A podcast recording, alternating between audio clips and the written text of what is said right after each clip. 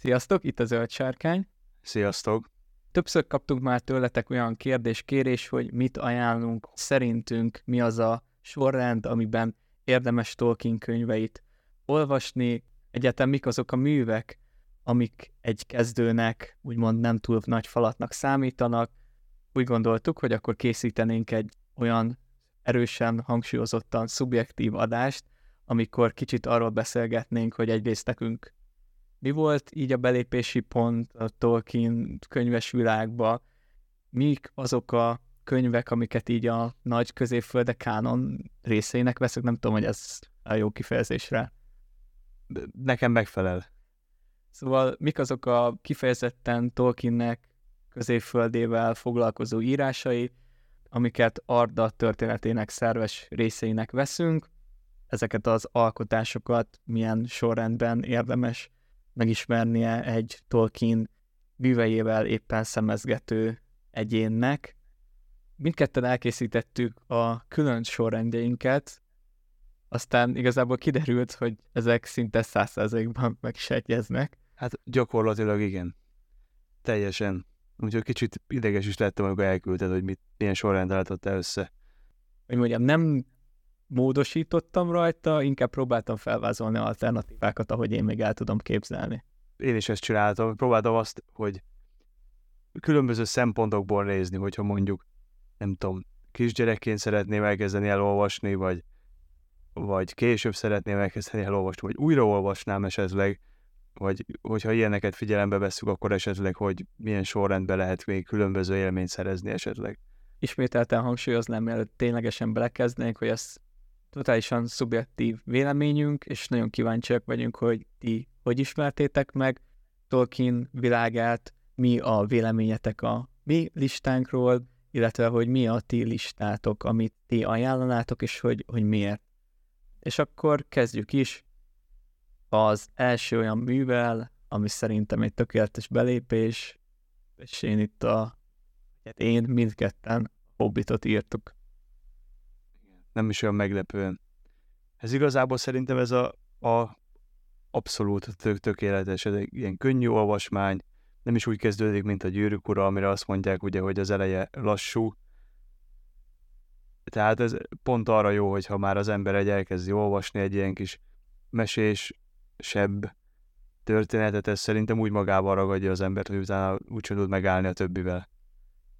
Igen, mondjuk azt szerintem hangsúlyozni kell, hogy merőben más a stílusa, mint bármilyen másik középföldés könyvnek. Igen, hát sokkal jobb hasonlít egy tündérmesére. Ugye a hangvétele is kicsit komolytalanabb idézőjelbe. De ezt Tolkien is ennek szánta, tehát igazából, ahogy ő mondta, különösebben nem kedvelte a Hobbitot. Christopher Tolkien fogalmazott arról, hogy tulajdonképpen később ugye, mivel a Hobbit sikere miatt kellett ennek folytatást írni, ezért Középföldbe bekebelezte a Hobbitot, és ezzel a Hobbit is alakított Középföldén, de ugye a Hobbitnak a Gyűrűk Ura és Középföldes szempontjából nem a megírása és megjelenése szerinti verziójának volt szerepe, hanem az a fontos, amivé később vált a Gyűrűk Ura által.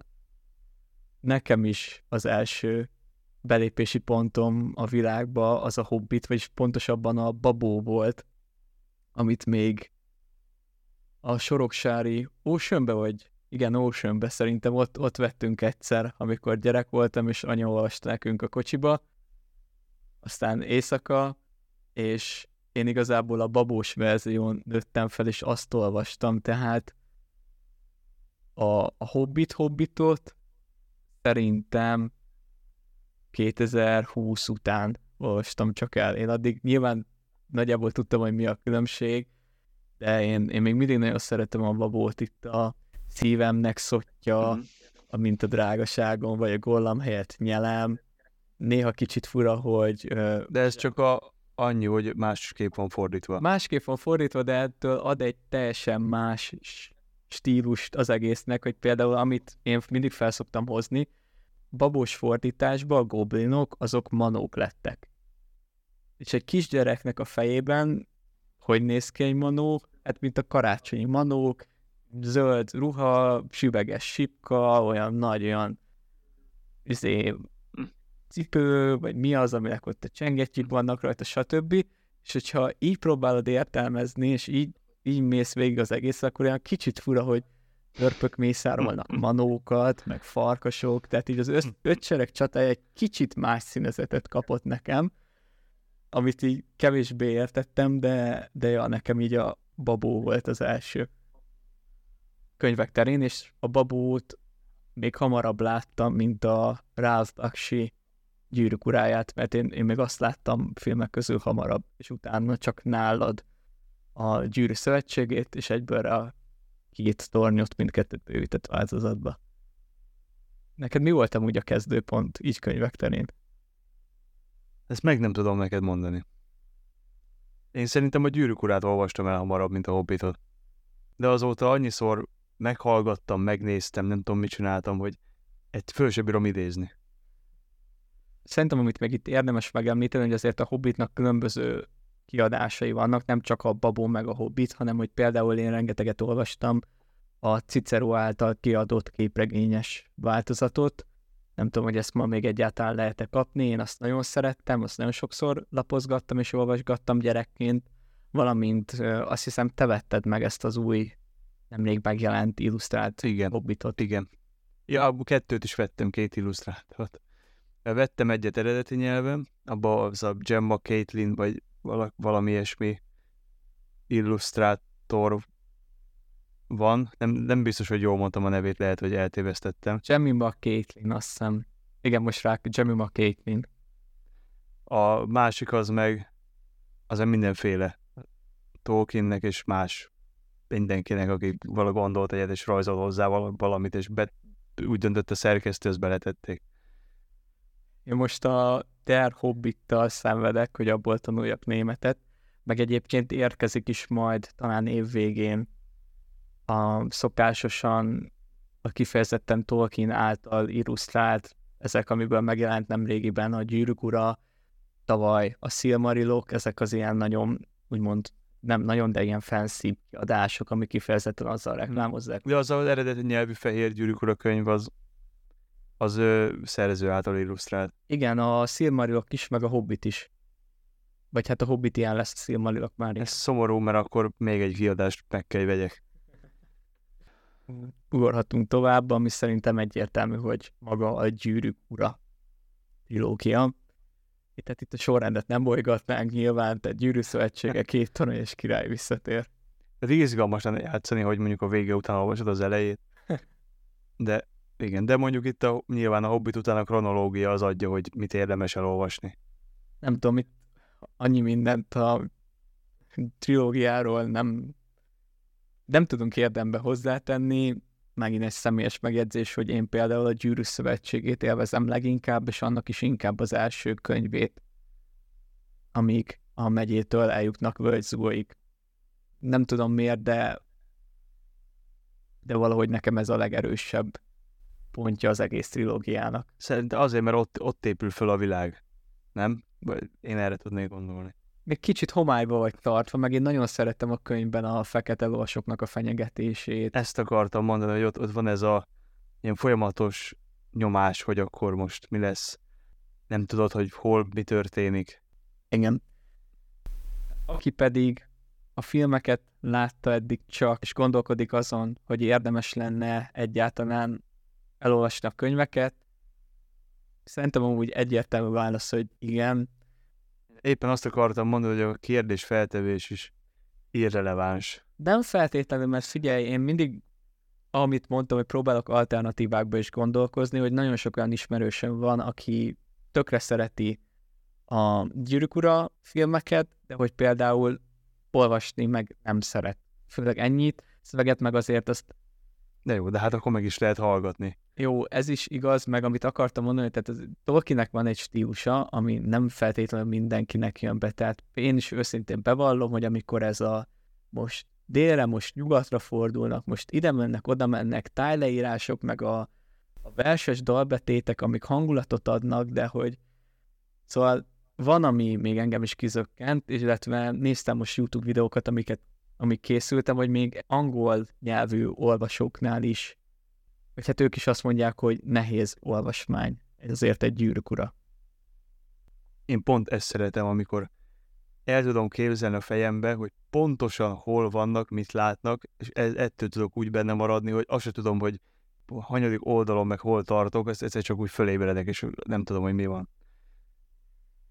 Nekem ez mindig nagyon nehezemre esik, mert figyelni minden részre, akkor még figyelni erre, és meg hát nem, földrajz az nem az erősségem például, meg hát a nyelves rész.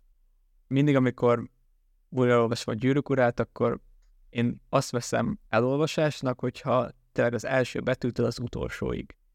És a végén azért a függelékeknél akkor a neveknek, meg a nyelveknek az alakulása, tudom, hogy ezzel Tolkien lényegében tiprok bele, de hogy ez annyira idegen tőlem, próbálok nyitni felé, de szóval ja, bevelem valami, hogy van olyan rész, amit nyögvennyelősen olvasok a Gyűrűk urába.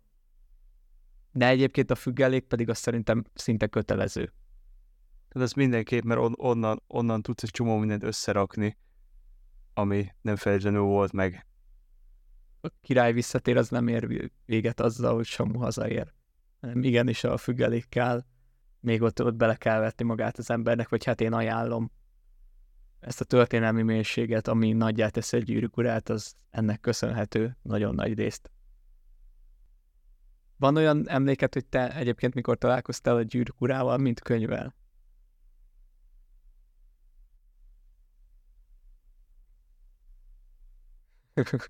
Ez beszédes.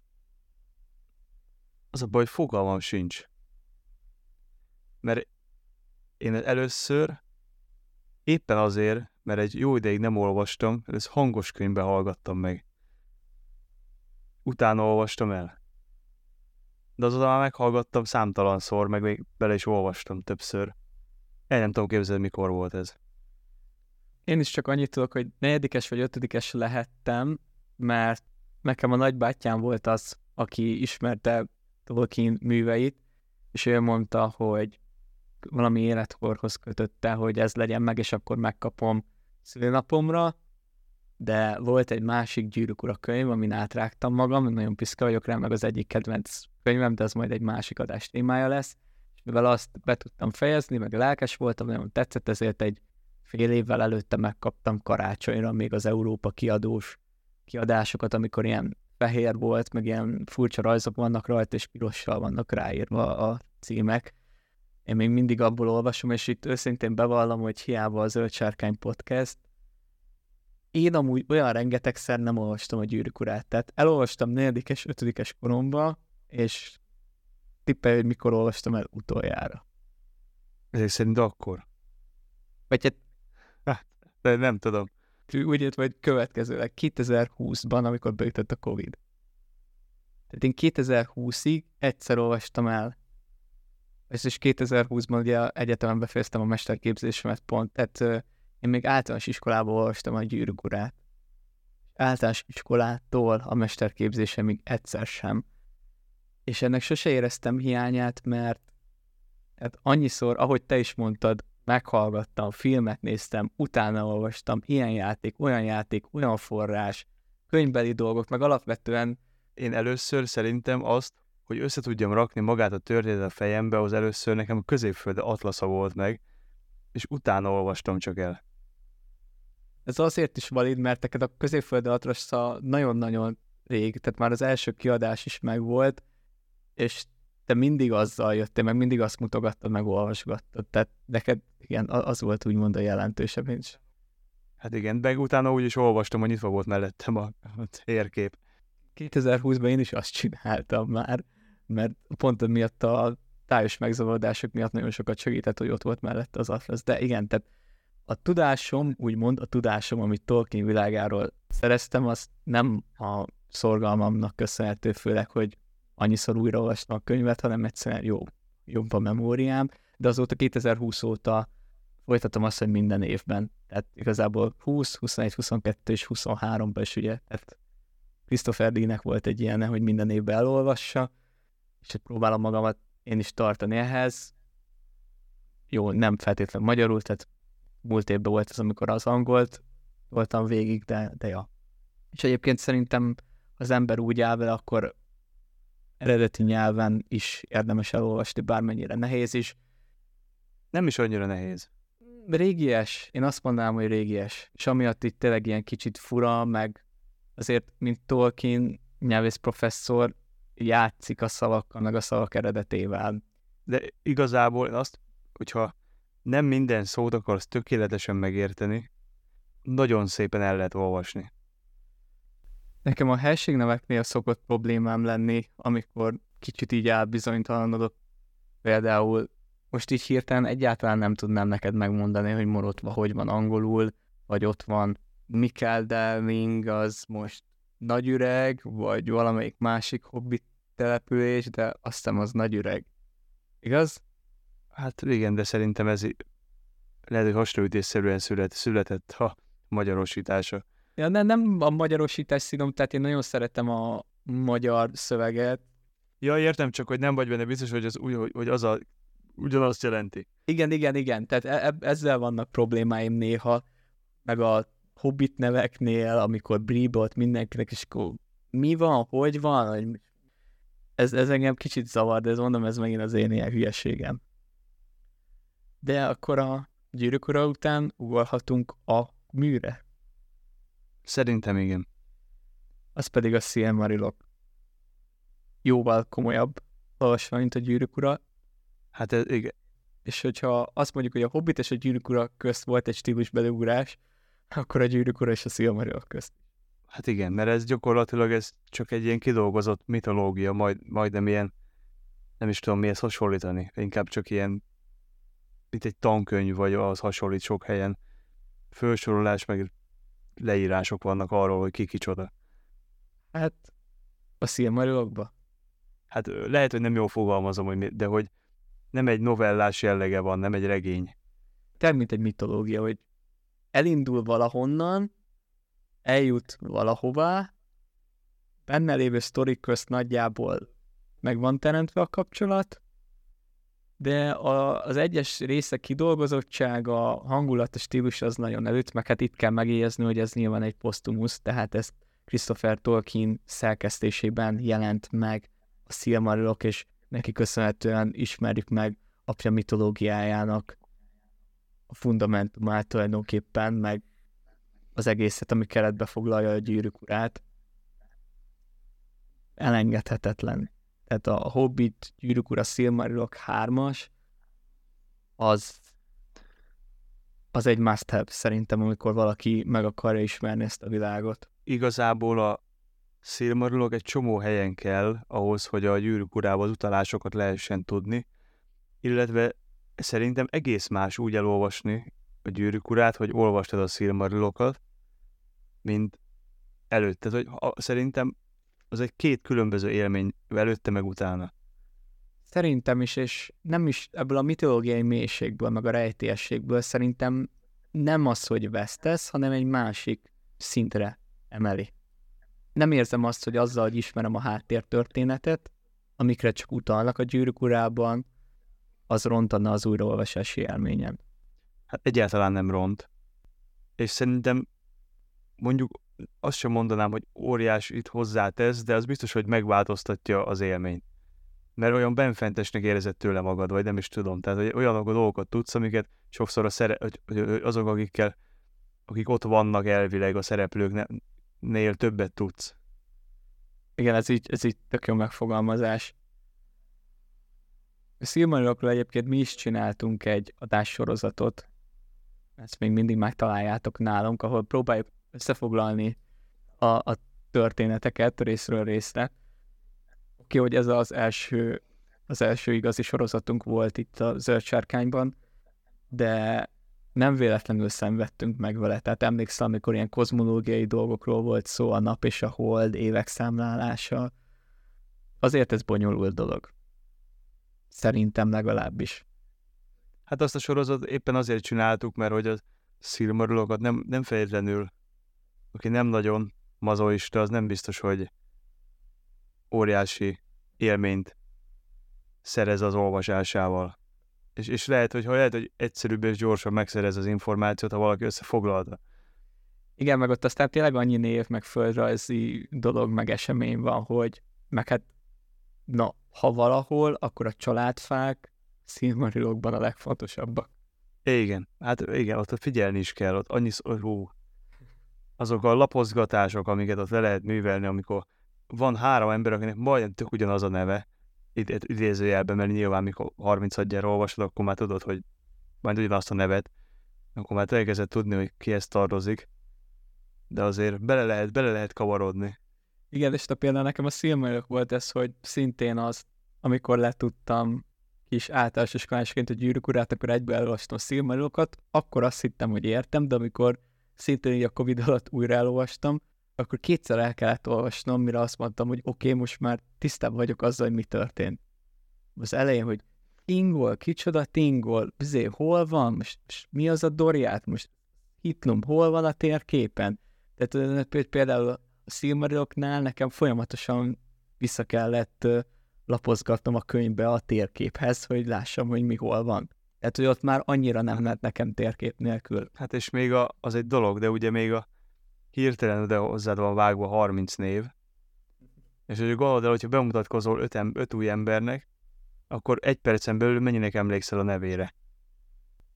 Lehet, hogy ez másoknál nem így van, de én arra figyelek, hogy saját nevemet ne rontsam el. Igen. Olyankor lehet, hogy senkire nem emlékszem az azt követő egy percbe. Ezzel teljesen egyetértek. És igazából itt, ami fontos a Szilmarilokkal, hogy a többi mű, amiről beszélni fogunk ebben az adásban, azoknak a csírája a Szilmarilokból ered. Christopher Tolkien elkészítette a Szilmarilokat, és nagyon sok kritikát kapott, hogy ez egy ilyen mesterségesen összeállított monstrum lett, mert hogy akkora terjedelemben és összevisszaságban volt az a szöveghalmaz, amiből megalkotta a Szilmarilokat, hogy valahogy tényleg szerkesztői munka kellett ehhez, hogy ez összeálljon egy kerek egészé, mert nagyon sok minden megváltozott, szereplők cserélődtek ki, történet rövidült, így úgy változott, és hogy a Szilmariloknál azt kell hangsúlyozni, hogy mindig azt mondják, meg néha talán mi is mondtuk, hogy nem lett kész, ez ebből a formában nem igaz, hiszen több Szilmarilok készült, amit Tolkien befejezetnek tekintett, viszont amikor már megírta a Gyűrűk Urát, és a Gyűrűk Urát próbálta beintegrálni a mitológiába, a legjellegzetesebb példa erre Galadriel és Celeborn, akikre mindig mondja Christopher is, hogy az ő szerepük a legkérdőjelesebb és nehezebb így a mitológia szempontjából. Na, ezt a Gyűrűk Urát is figyelembe vevő nagy egészet nem tudta befejezni. És erre tett kísérletet Christopher a Szilmarilokkal, ez szerintem egy hatalmas tisztelet, és amikor itt a Tolkien könyvekről beszélünk, akkor egyrészt J.R.R. és Christophert én egyenértékűnek tekintem, mert oké, hogy ezek az apja írásai, de az ő szerkesztő és kutató munkán nélkül ezek most nem lehetnének itt előttünk.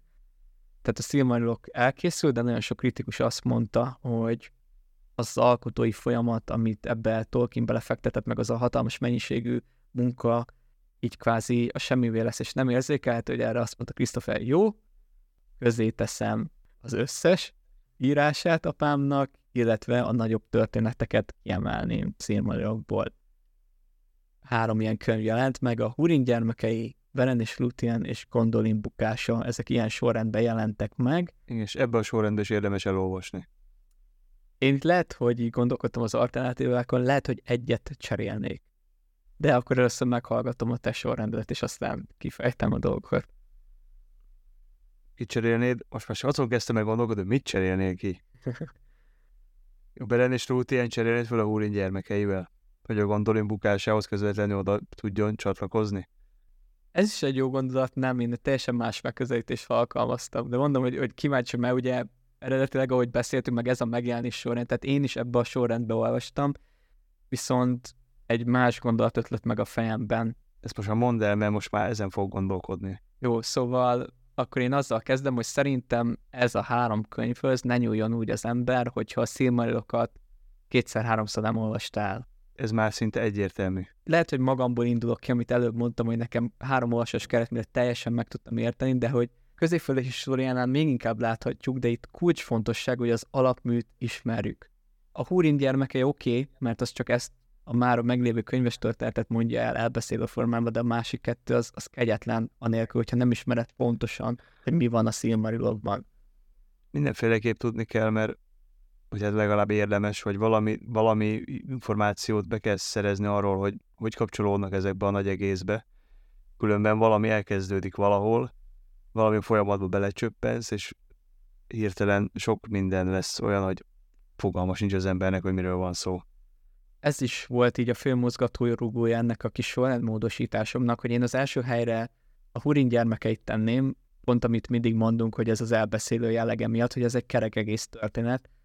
Például a Szilmarilok történetét jó sok év után nem emlékeztem rá, hogy pontosan, hogy mi volt, viszont a Húrin gyermekeire nem azt mondom, hogy tökéletesen, de ott kb. Minden megvolt. Tehát az annyira egy kerek egész szerintem.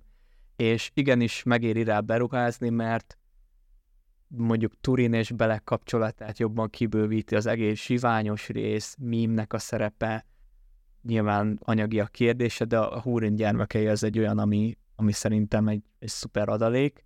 Illetve ez a könyv ez biztos leszámol, szerintem legalábbis azzal, hogy Tolkiennek csak fekete és fehér karakterei vannak. Na igen, és ezért ebből egy adaptációt nagyon-nagyon kíváncsi lennék, mint az egész Szilmarilokról, de hogy a Húrin gyermekében vannak olyan pontok, amiket, amikre kíváncsi vagyok, hogy alkotnák meg. Itt viszont annyiba cserélnék, hogy a Beren és a Lúthien, valamint a Gondolin bukása már inkább hajaz a befejezetlen regékre, meg a középföldére. Tehát, hogy az nem egy komplet egész történet, hanem ezeknél a könyveknél azt kell tudni, hogy Christopher a kritikusai visszajelzéseit megfogadva fejlődés történetet akarja bemutatni, hogy a legelső verzióból hogy lett az, amit ismerünk, vagy a legkésőbbi, vagy hogy amit a Szilmarilokba belerakott, az milyen különböző verzióból áll végül össze. Ezért raktam egy cselét, én a Gondolin bukását helyezném a Beren és Lúthien elé, azért, mert a Gondolin bukása Szilmarilokban az egy 2 oldal, 3. Hát ezt most így biztos nem tudom megmondani. De minden esetre rövid. Igen, tehát hogy azért raktam ezt ide, ugye nyilván ez az első pont, hogy kipróbáld azt, hogy bejön-e neked Christophernek ez a fejlődés történetet bemutató stílusa. És én inkább a Gondolin bukásával tennék egy próbát, mint sem a Beren és Lúthiennel, mert érted, a Beren és Lúthient, hogyha nem olvastad, akkor úgymond annyit nem veszítesz, meg nem pénzkidobás, viszont ha Gondolin bukásával szenvedsz és megpróbálkozol, akkor megismered azt a történetet, amit 1-2 oldalba le volt tudva a Szilmarilokban. Az egy ilyen bővebb. Értem, hogy mire gondolsz. Hogy a Beren és Lúthient igazából meg tudod ismerni a Szilmarilokból, viszont a Gondolin bukását inkább érdemes elolvasni hosszabban. Így van, és hogyha meg bejön, akkor utána mehet a Beren és Lúthien, amit Tevildó macska herceges, a túls dolgot bemutatja, tehát az is egy jó könyv, az is egy érdekes és érdemes olvasmány.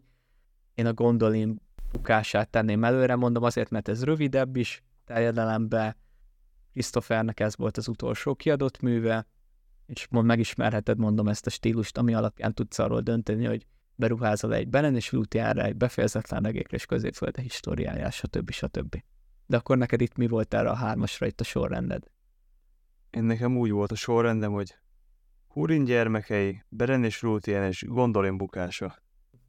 De nekem nem volt ilyen magas röptű gondolatom, hogy az olvasmány élmény mi befolyásolja.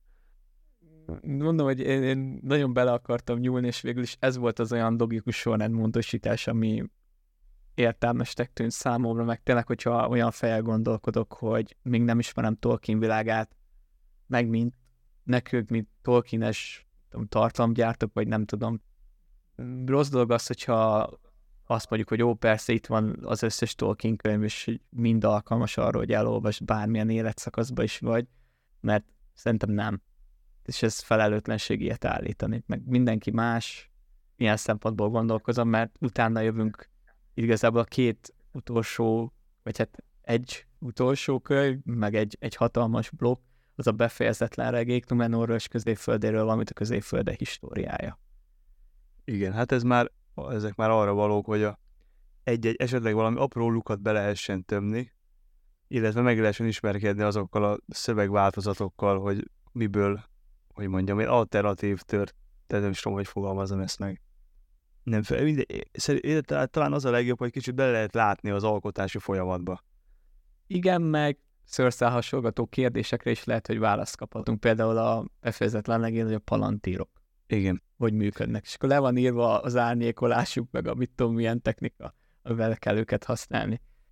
Én itt igazából tényleg megint egy olyan sorrendet állítottam föl, hogy a Szilmarilok, a fenti nagy hármas, Húrin gyermekei, Beren és Lúthien, Gondolin, és a befejezetlen regék Númenorról és Középföldéről, mert szerintem ahogy a Gondolin bukása egy beugró volt a Beren és Lúthienre, úgy a befejezetlen regék beugrás a Középfölde históriájába. Hiszen az jó sok könyv, aminek egy része még meg se jelent magyarul.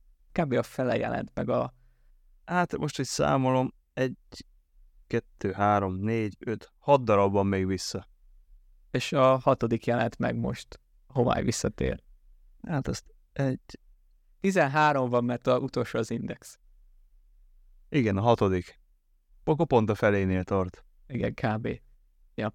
A befejezetlen regék, ugye a Húrin gyermekei, Aldarion a tengerész, az erebori kutatás, a gyűrűk keresés, az kicsit a fekete lovasok szemszögéből bemutatva az egész, a kék mágusokról, Celebornról, Galadrielről, sok-sok kis infomorzsa és érdekesség. Mint mondtam, megint az, hogy hozzászoktat a stílushoz, meg azért ez is egy vastag könyv.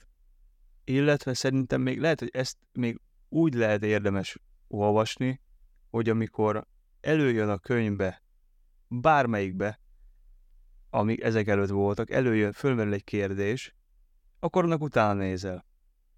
Fölnyitod, mert ez nem is biztos, hogy neki állsz, és akkor na, fél év alatt elolvasod, mert lehet, hogy olyan dolog lesz benne, ami hirtelen abban a pillanatban nem érdekel. Ez igazából nem épül sokszor visszafelé előző fejezetekre, úgyhogy lehet benne úgy lapozgatni, hogy kénytelen a közepén, elolvasod, ami érdekel, becsukod. Igen, abszolút egyetértek ezzel. Középfölde históriánál viszont az már tényleg olyan, hogy azt, és akkor most itt ezen én megint egy ilyen személyes dolog, hogy az, hogy most ki mekkora rajongó, hogy hány könyvet olvastál, hányszor olvastad el, stb. Tehát nyilván van a rajongásnak egy ilyen dimenziója is, de ez alapján megítélni, hogy ki milyen rajongó, mindegy. Tehát, hogy szerintem tökre ilyenkor örülnek, vagy mind érdeklődünk egy hasonló dolgok irány, és akár, hogyha mondjuk csak a filmeket látta, és a könyveket nem, akkor nem kell nézni azt, aki csak a filmeket ismerte, meg megmondom, annyira vagyunk, és annyira mások vagyunk. De hogy itt a középfölde históriára szokták mondani azt, hogy na igen, ezek az igazi Tolkien rajongók, akik ezen végig szenvedik magukat, és tudják.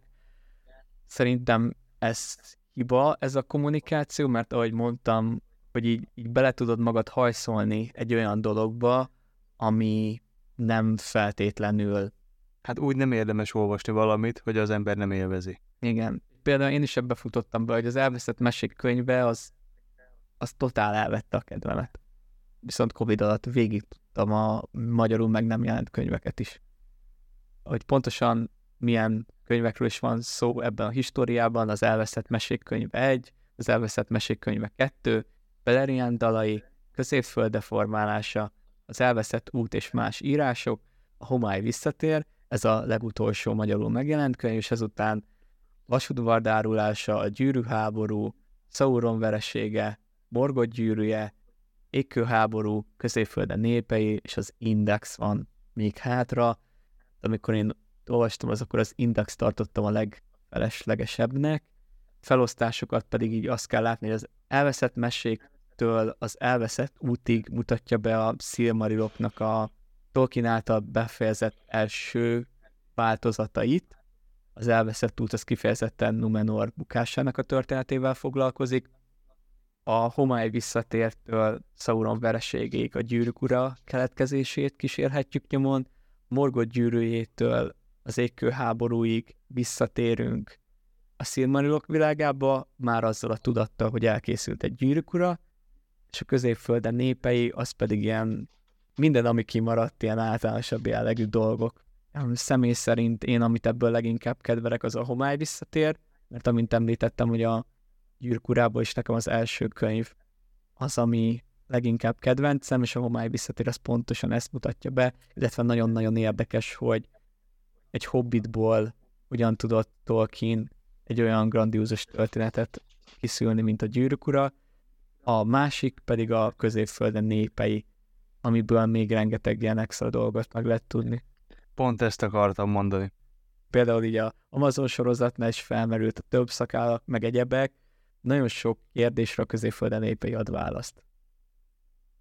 Históriát csak akkor, és csak is akkor kezdje bele az ember, hogyha tényleg nagyon-nagyon ismeri az alapműveket, amiket ezelőtt mind említettünk. Tehát anélkül teljesen felesleges, mert nem fogod tudni Christopher mire hivatkozik, még így is elveszetsz ebbe a hatalmas mennyiségű szövegben, meg az, hogy most leírja, hogy első változat, második változatnak az alternatívája, módosított, rövidebb változat, tehát még egy könyvön belül is elveszel, nem úgy az História egyes darabjai, hogy visszautalnak egymásra.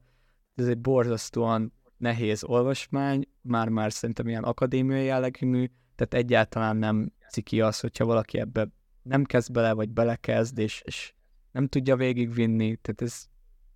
Szerintem ez a teljes élményhez igazából abból a szempontból nem szükséges, hogy szeresse a világot. Ez már az, hogy amikor annyira megszállott vagy, hogy elolvasod, mert annyira akarod tudni a részleteket, hogy muszáj. De ez semmi nem a fokmérője, mert ettől függ, ez... Aki viszont így áll hozzá, hogy minden apró részletre kíváncsi, az igenis nagyon sok kérdésére választ fog kapni ezekbe a könyvekbe, tehát én nem érzem azt, amit sokan mondanak, hogy ez így a lehúzás, hogy minél többet sajtoljunk ki Tolkienből, ezt ezeknél a könyveknél én nem érzem, viszont tény és való, hogy... De az az igazság, hogy nem kötelező megvenni. Nem. Tehát, hogyha valaki ki van adva, ember oda megy a boltba, kinyitja a könyvet, elolvassa, mi van benne, amit úgy, hogy megnézi a tartalomjegyzéket, beleolvas 3 oldalt, ha érdekli, megveszi. Ha nem, akkor meg és úgy gondolja, hogy ez lehúzás, akkor nem veszi meg. Igen, mert tény és való, hogy van benne olyan rész, ami lehúzásnak érzékelt, ez például Húrin történetet. Tehát megismered a Szilmarilokban, megismered a Húrin gyermekeiben, megismered a Befejezetlen regékben, és a Középföld Históriájának az első pár könyvében még többször megismered, tehát már úgy érzed, hogy 600-szor olvasod ugyanazt a sztorit. Ettől függetlenül, ahogy te mondtad, aki már tényleg ilyen megszállott, hogy mindenre kíváncsi, annak szerintem a tudásszamját ez kielégíti. Részemről amúgy ennyi, amit a könyvekről így el tudnék mondani. Nem tudom, bármi van, amit te hozzátennél még. Szerintem nincs. Tervezünk egy másik adást az ajánlott könyvekből, ami valamilyen úton módon Tolkien mitológiájához kapcsolódik, vagy Tolkienhez, tehát hogy még rengeteg könyv van, amiről szeretnénk beszélni, de hogy kifejezetten ebben a témában én ennyit tudnék elmondani most így. Szerintem én is. Igazából olyan gondolataim voltak csak közben, hogy ehhez a sorrendhez, amit mi kitaláltunk, ehhez véletlenül se akarja senki csak azért ragaszkodni. Hogy mondjam, mindenkinek úgy lesz jó, ahogy jó. Egy tanács van, amit azt mondanám, hogy érdemes ebből megfogadni, az tényleg az, hogy ne ugráljunk könyvről könyvre, hogy oké, akkor most megvan a Gyűrűk Ura, most akkor utána a Szilmarilok, megvan a Szilmarilok, Húrin gyermekei, azon is megvan, akkor Beren, Gondolin, befejezett história, stb. Nem adjunk időt magunknak, és adjunk időt ezeknek a történeteknek, hogy ülepedjenek bennünk. Szerintem az a legjobb, hogyha az ember elmerül benne, ha 2 oldalasával tudja, az is jó, mert igazából mindenkinek megvan olyan, hogy mennyit tud fókuszálni, mennyire, mire. Nem kell görcsösen elolvasni most ezt a hirtelen, ezt a 6000 oldalt, amit itt, lehet, hogy többet, amit föl lehet sorolva, sőt, lehet több is, biztos, hogy több. Biztos, meg hát Homály visszatérnél tartunk a Középföldi Históriát, tehát mire még megjelenik a maradék 6 vagy 7 könyv, hát addigra már lehet unokáink lesznek. Az jó lesz, nem baj, majd...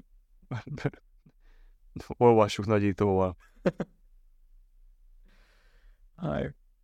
Akkor igazából jó olvasást kívánunk, mint az elején mondtuk, osszátok meg velünk a véleményeiteket, tapasztalataitokat, Következő adásban pedig szintén könyvekről fogunk beszélgetni. Addig is minden jót nektek, sziasztok! Sziasztok!